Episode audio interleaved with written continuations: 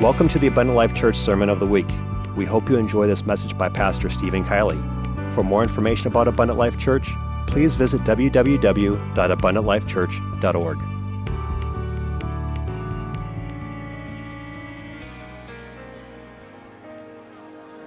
I think it's important tonight that we all really uh, tune in, tune into what God would say I feel I've got something that um, sort of came first class mail.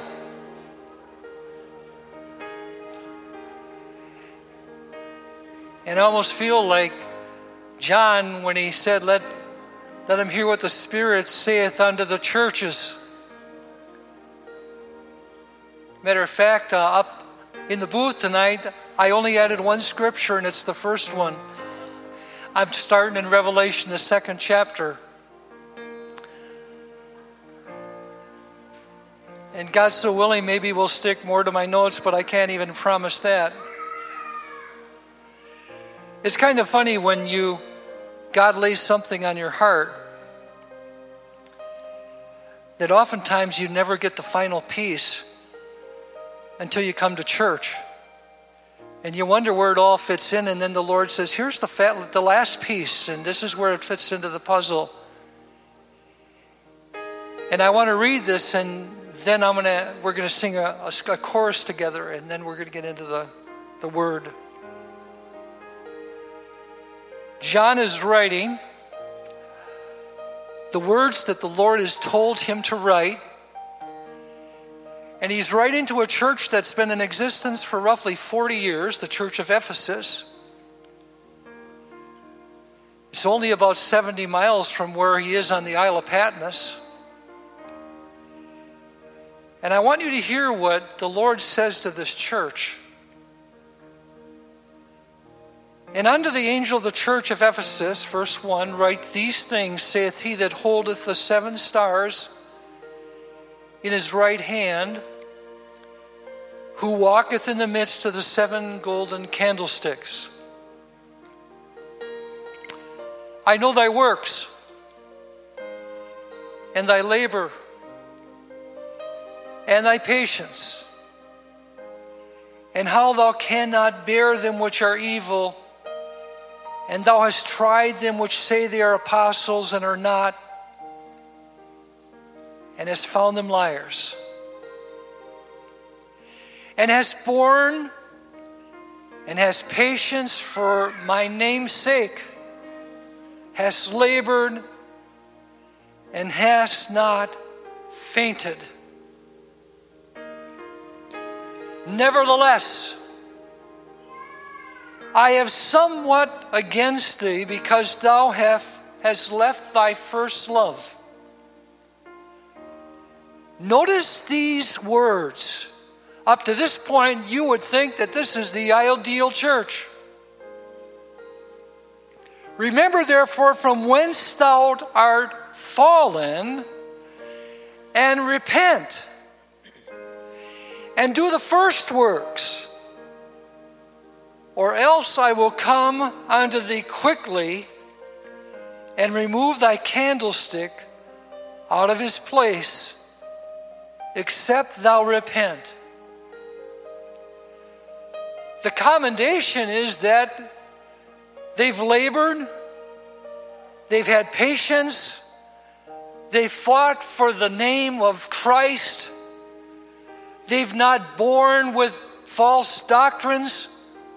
But God says, even after 40 years, if you leave your first love, even if you're doing all the things that I've commanded you to do, I will remove your candlestick out of its place. Which means your church will cease to exist. I want you to think about that for a little bit. Got the truth, got the doctrine. We've labored, we've been patient. But the one thing that God wanted they didn't have. And that was their first love. Because if you're doing what you're doing tonight, just in obedience to the Word of God and to escape the tribulation period and to go up into heaven, it may not be enough. Because God wants your first love, not your second. He doesn't want to be your third love. Go back and do those first works. Brother Kielley, the first works, my first love. I, th- I thought about that today, actually, when we talked about it at the Regency. I'd read the scripture in our study in Revelation. My first love was accompanied by works, just like it is now. But the, the thing in the latter church was I did it with exuberancy and compassion and because I loved God. You see the difference? There's a difference between doing it because of compulsion and, be, and doing it because you love to do it. I loved being in church. I loved it when the preacher preached it hard. I loved it when they called a work day or they did something. I loved my I loved working for God. But in the latter church, in the Ephesus church at least, after 40 years, things had calmed down. Things had sort of started to lose their steam, and the heat was no longer there. And God says it isn't enough. I won't accept a lukewarm church. Let's, as we sing this next song, maybe you can ask God to open up your heart and talk, ask Him to talk to you tonight. And don't worry about your neighbor, He'll talk to him for you. Ask Him to talk to you. We bow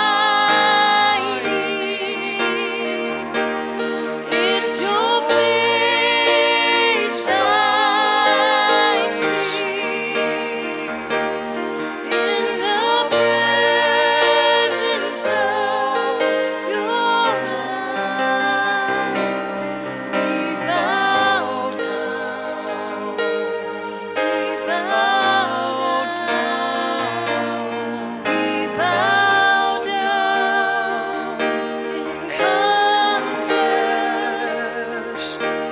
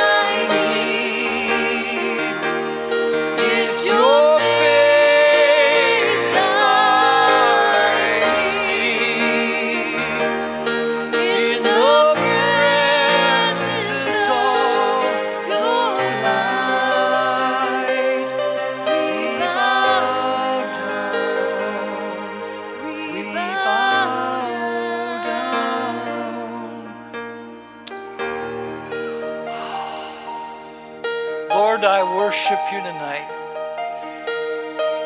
Lord, we wait on you, not wanting to rush along and maybe miss something, Lord, that you've set before us. You said in your word that people in the last days would have eyes to see, but they would not see, and ears to hear, but they would not hear. Let that not be said about our church, this church, Lord. Let our eyes see. Let our ears hear. Let our mouth proclaim. I worship you, Jesus, today.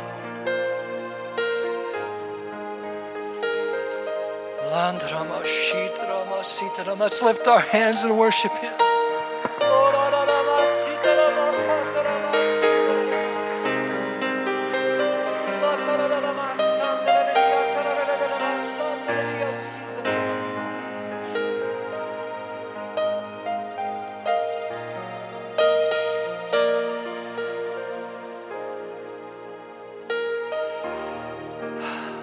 Praise God.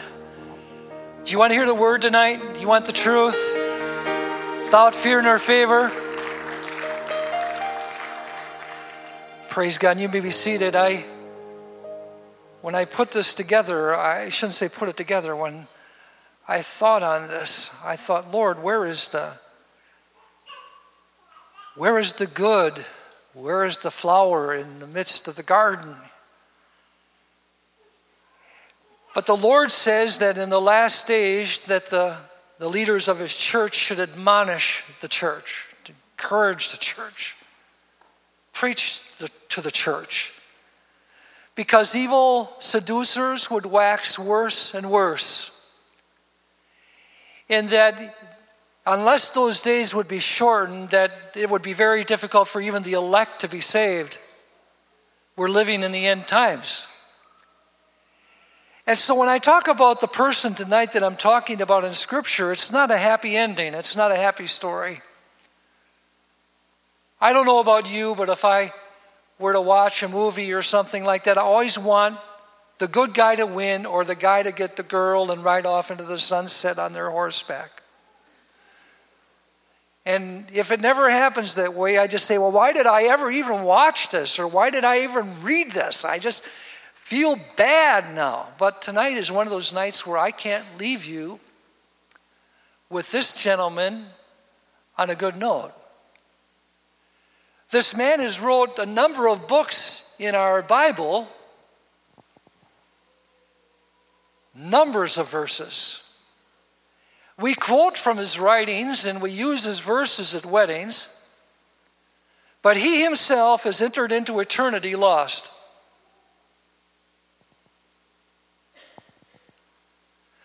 And I often I ask the Lord the question, why would you allow someone to write as many books as this person wrote? And then he himself went unto eternity lost and separated from God. And you know who I'm talking about. Solomon. I want to read some verses here tonight, and I'm reading from 1 Kings, the 11th chapter. And maybe you'll see where I'm at uh, and see why I'm saying what I'm saying when I'm through tonight. I want to show you, I'm starting from the end first. I always, my wife always gets upset with me when I'm reading the newspaper. I always go to the last page first and go to the front. If I pick up a magazine, I always go to the back. I don't know what it is, but I'm starting back to front. 1 Kings 11, verse 26. This is near the end of Solomon's ministry. Also, Jeroboam, son of Nebat, rebelled against the king. He was one of Solomon's officials, an Ephraimite from Zeredah, his mother was a widow named Zeruah. Here is the account of how he rebelled against the king. Solomon had built the terraces and had filled in the gap in the wall of the city of David his father. Now, Jeroboam was a man of standing, and when Solomon saw how well the young man did his work, he put him in charge of the whole labor force of the tribes of Joseph. About that time, Jeroboam was going out of Jerusalem, and Ahijah, the prophet of Shiloh, met him on the way wearing a new cloak. The two of them were alone out in the country. And Ahijah t- took hold of the new cloak he was wearing, and he tore it into 12 pieces. Then he said to Jeroboam, Take 10 pieces for yourself for this is what the Lord, the God of Israel, says See, I am going to tear the kingdom out of Solomon's hand and give you ten tribes. But for the sake of my, the kingdom, for the sake of my servant David and the city of Jerusalem, which I have chosen, out of all the tribes of Israel, he will have one tribe.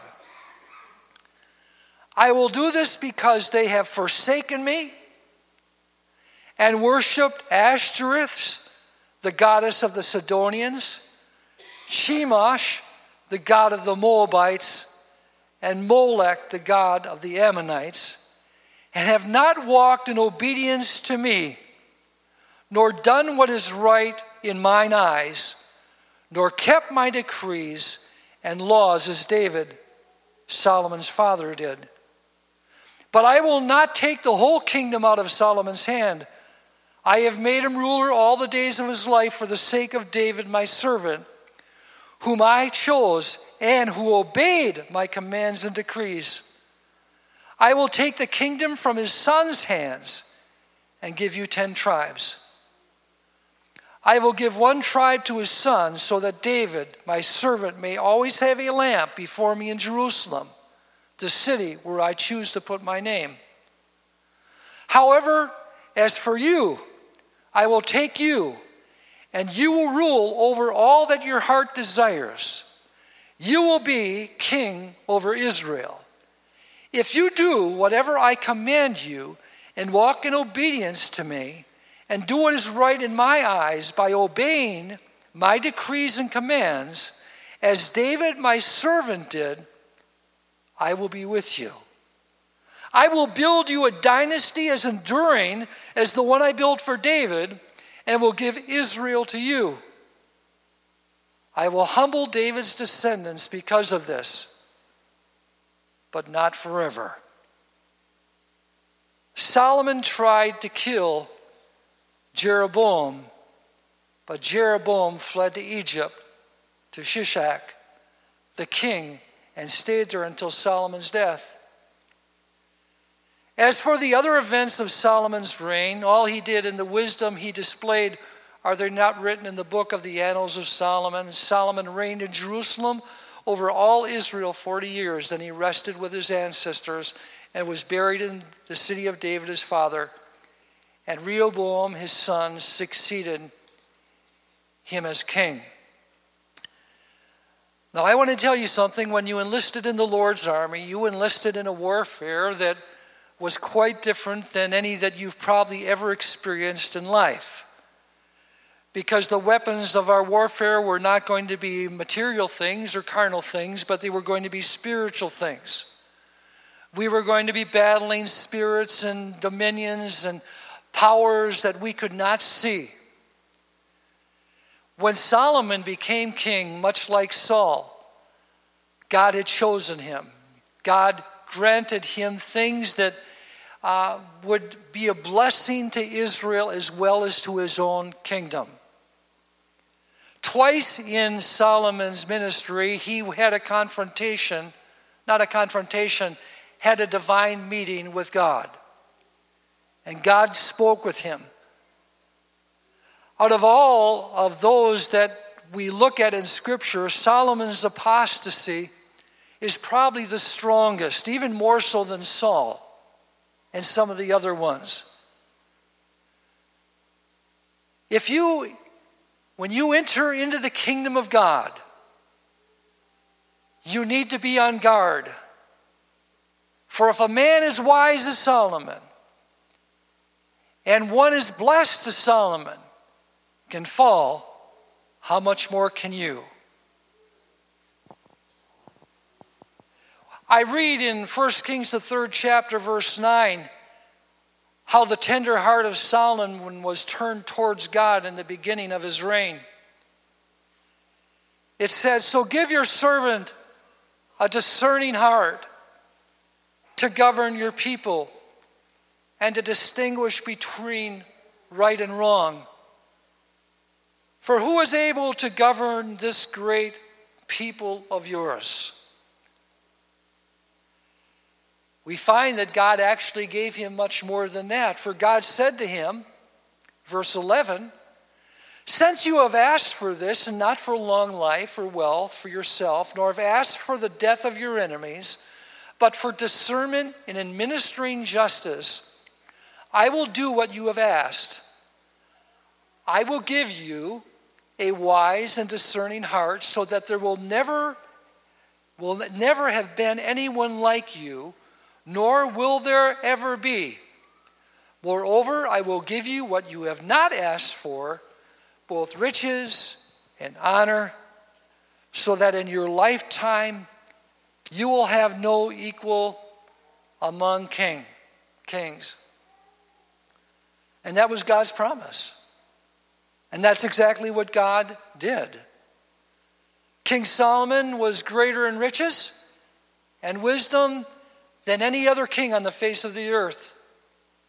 First Kings, the 10th chapter, tells me in verse 23 and 24 that the whole world sought audience with Solomon to hear the wisdom that he had, that God had put in his heart.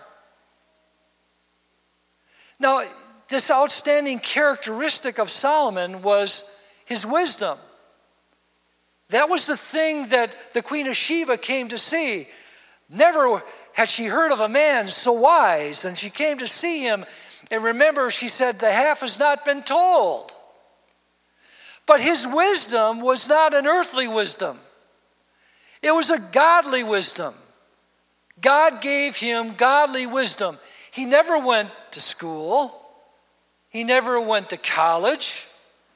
God gave him divine wisdom, things that he never had to learn. He got it directly from God. As opposed to the unspiritual wisdom mentioned in Scripture that comes from the devil. See, the devil always duplicates, doesn't he? Because if I went to the James, the third chapter, when we're talking about the godly wisdom of Solomon in the beginning, James writes these words in verse 14 to 17. But if you harbor bitter envy and selfish ambition in your hearts, do not boast about it or deny the truth. Such wisdom does not come from heaven, but is earthly unspiritual, and of the devil. For where you have envy and selfish ambition, there you find disorder and every evil practice. But the wisdom that comes from heaven is first of all pure, then peace loving, considerate, submissive full of mercy and good fruit, impartial and sincere. Just as there was divine wisdom, the devil imparts his own ungodly, evil wisdom, and oftentimes he tries to slip it into the church where people feel that they're so wise. But how foolish they are, for the wisdom that they've acquired is not of God but of Satan himself. And you can tell by the, the, by the fruits that it bears insubordination, inconsiderate, lack of compassion, no good fruit, not impartial, insincere.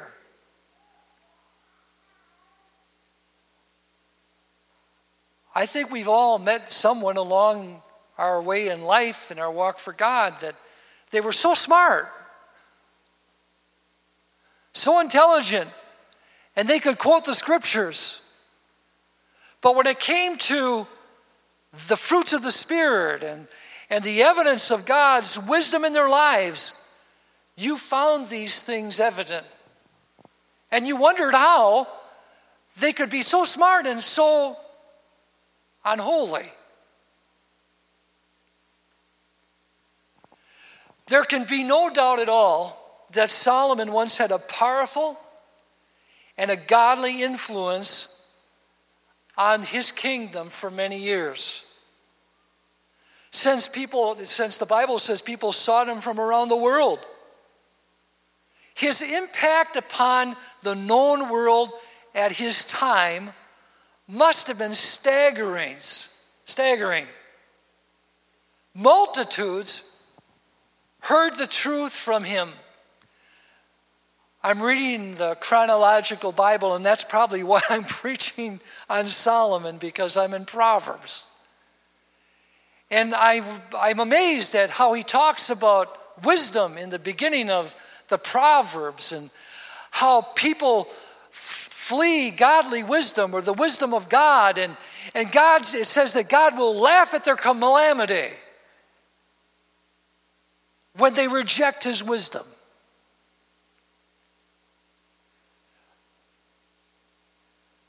God also uniquely had him build a beautiful temple for him. Probably one of the greatest structures ever built by man on the face of the earth. When you read about the craftsmanship and the expense that went into the building of the Temple of Solomon, it's astounding. It goes beyond imagination. And then you take into consideration the number of books and verses that he wrote that were incorporated into the Bible that we have.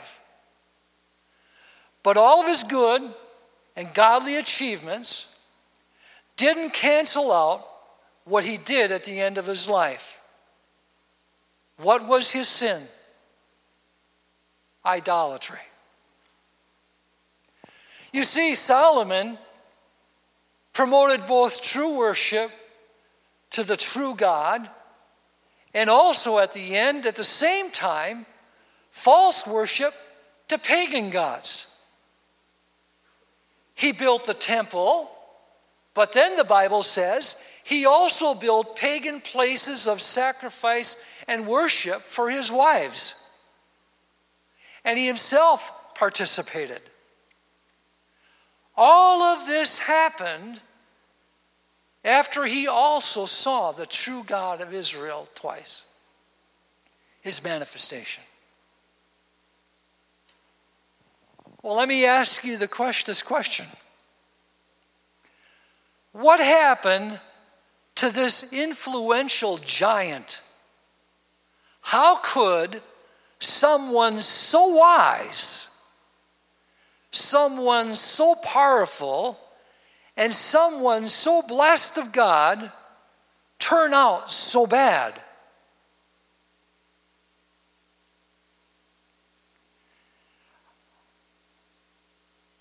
How did it all get away from him?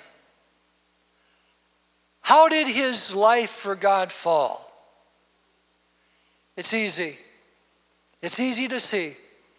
He did not guard himself closely enough from the temptations that Satan presented to him.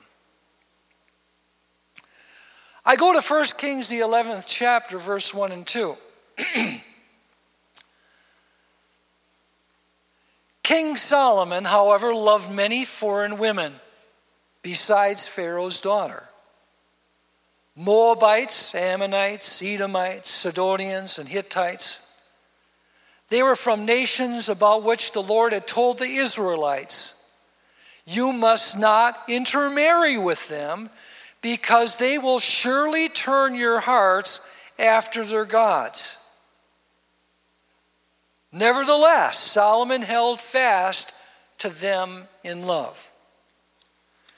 The consequences of this were serious and lethal. They led to Solomon's falling away from God. Verse 4 As Solomon grew old, his wives turned his heart after other gods, and his heart was not fully devoted to the Lord his God as the heart of David his father had been.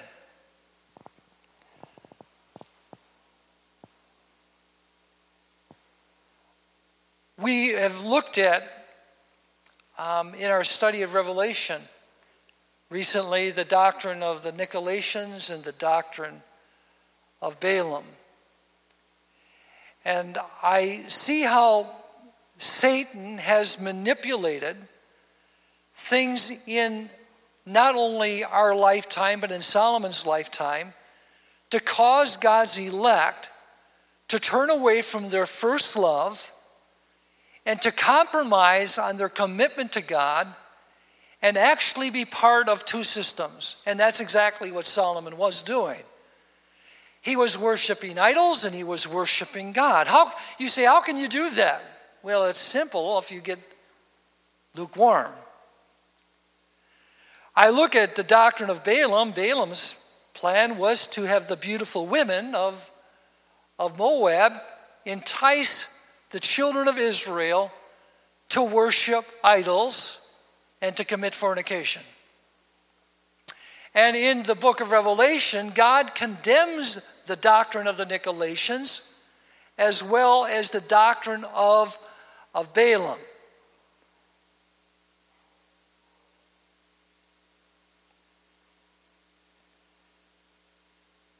Do you believe, this is a question, the devil can, did you know the devil can and will promote a type of love that will kill you spiritually if possible? Is it possible that he can do that?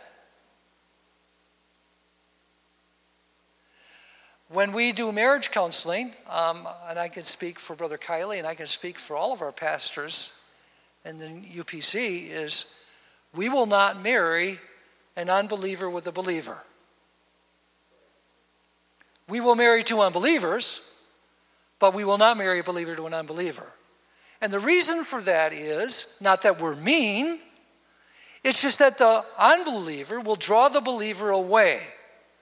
And how many times have we sat in our offices and heard someone say, Well, I'm going to win him to the Lord?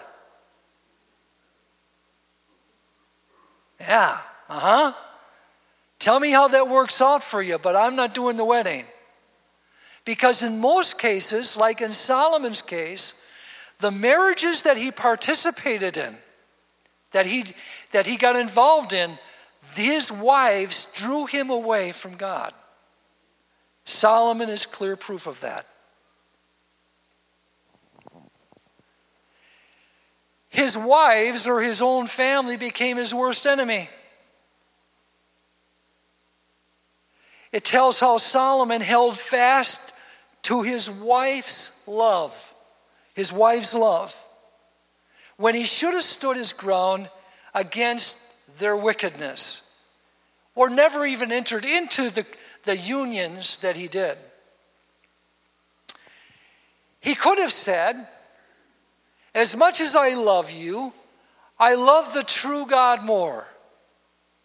If I have to offend or anger someone, dear, I'd rather upset you. I am not and will never help you commit adultery, idolatry. I'm going to remain faithful to my God regardless of what happens. Those are the words that he should have spoke. Unfortunately, he held fast to sin. Even after God expressed his anger and disapproval. The sad part is, this all happened decades after decades of faithful service.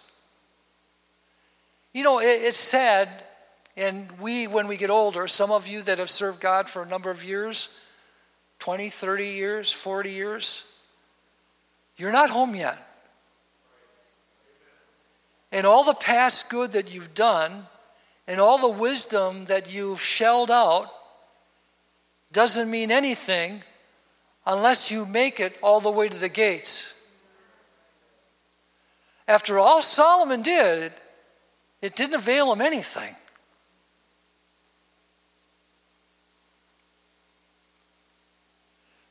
And then we ask ourselves tonight the hard question in relationship to where I was 35 years ago, I'm speaking to myself. Where I am I spiritually in relationship to where I was then? Now, I can say that I've acquired a lot of wisdom, and that may be, be debated by some, especially my wife, who can't be here to defend herself. But where am I spiritually in relationship to where I was then?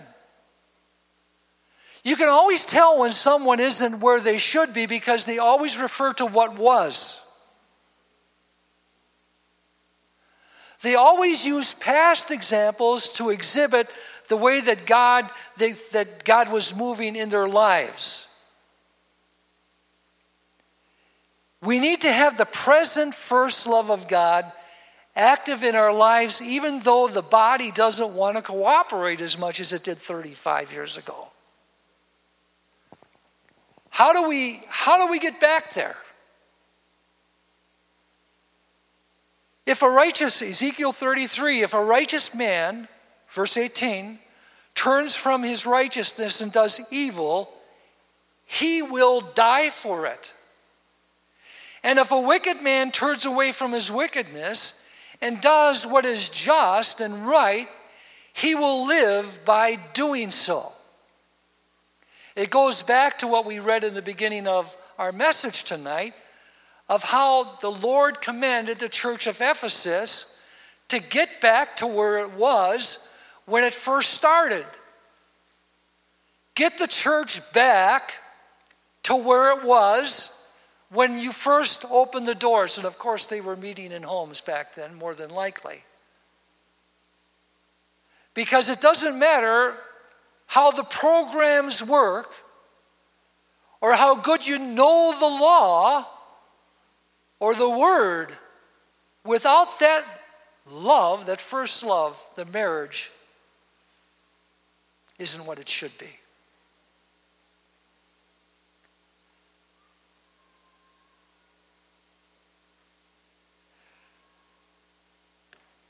First Kings 11:5 Solomon's apostasy led him to follow both female and male pagan gods. Remember what we read in verse 5? He followed Ashtoreth, the goddess of the Sidonians, and Molech, the detestable god of the Ammonites. He followed them. I wonder if he were here tonight and I were to ask him to explain how it happened, what he would say.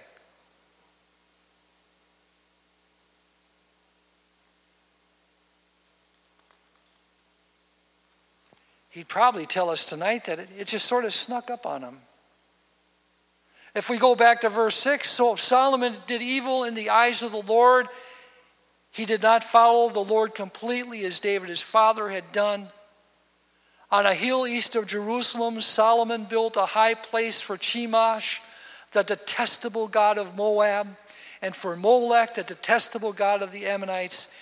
He did the same for all his foreign wives who burned incense and offered sacrifices to their gods. Doesn't say how many high places there were. I used to look at Jeroboam as a real scumbag. And he was. But really, he inherited what Solomon left him. When you stop to think about it, remember after the death of Solomon, Rehoboam was his son, and he ended up like, like the prophets said, with only one tribe, Judah, and Jeroboam ended up with the other 10. Now, some of you are saying 10 plus 1 is 11. I thought there were 12 tribes. What's the 12th tribe? Levi. Don't call it the 12th tribe. So Jeroboam, and he even had an opportunity to turn it around. But Jeroboam, because the machine was already in place and idolatry was so in, grafted into Israel, he himself couldn't pull it out. And he finally surrendered to the force, to the force.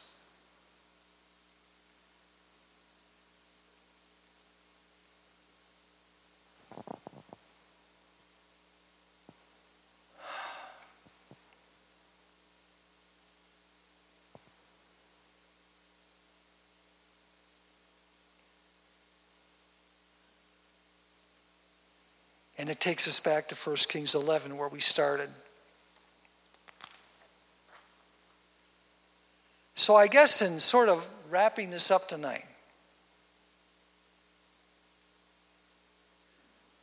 if someone as strong and as wise as a Solomon can be tempted by Satan to do that which is wrong, how much more should we be on guard? And I'll close with this. And I, I, thought of, I thought of Saul. What a perfect opportunity for Saul. Become king of Israel. The first king. Wow. God chose him out of the stuff. Why did he choose him? Because of his heart. Not so much his size, but because the size of his heart and his humility. But when Solomon was placed, or Saul was placed in a position of authority where he didn't need to answer to anybody else but himself, he became wise in his own eyes. Professing himself to be wise, he became as a fool. I can show you that because when, remember, the thing that caused him to be separated from God was when he offered that sacrifice? Do you remember the reason he told Samuel why he offered the sacrifice that was forbidden for him to do? Because the enemy was there and they were gathered and there was sacrifice had not yet been made.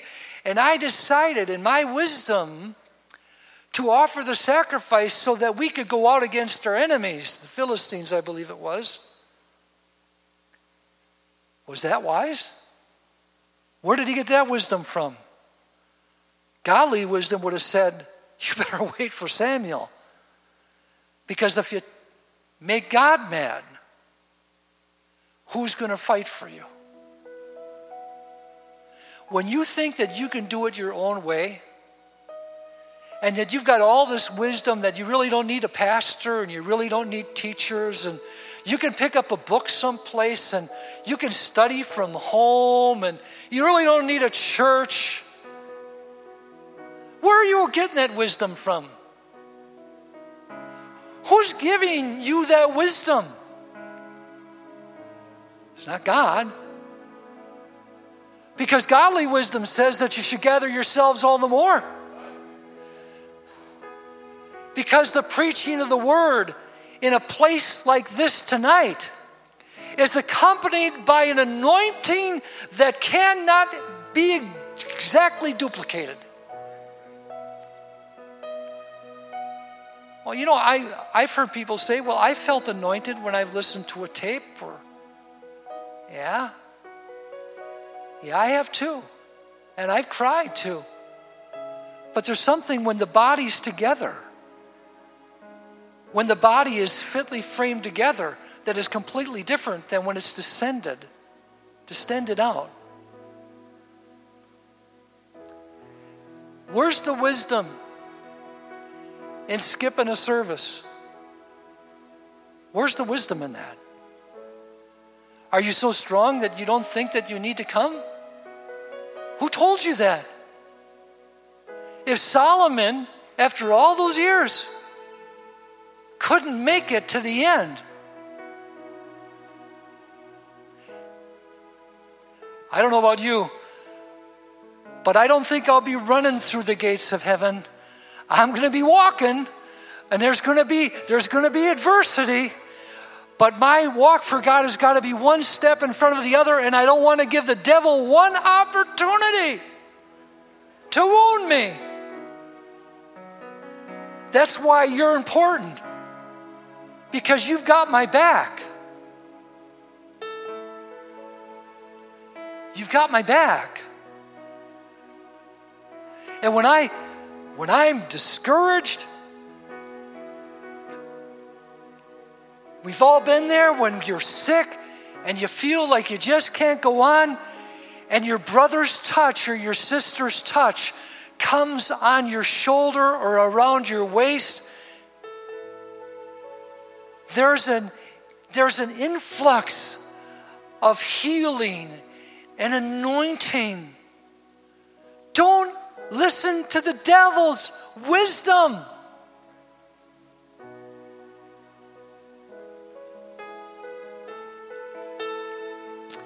Let's stand together tonight.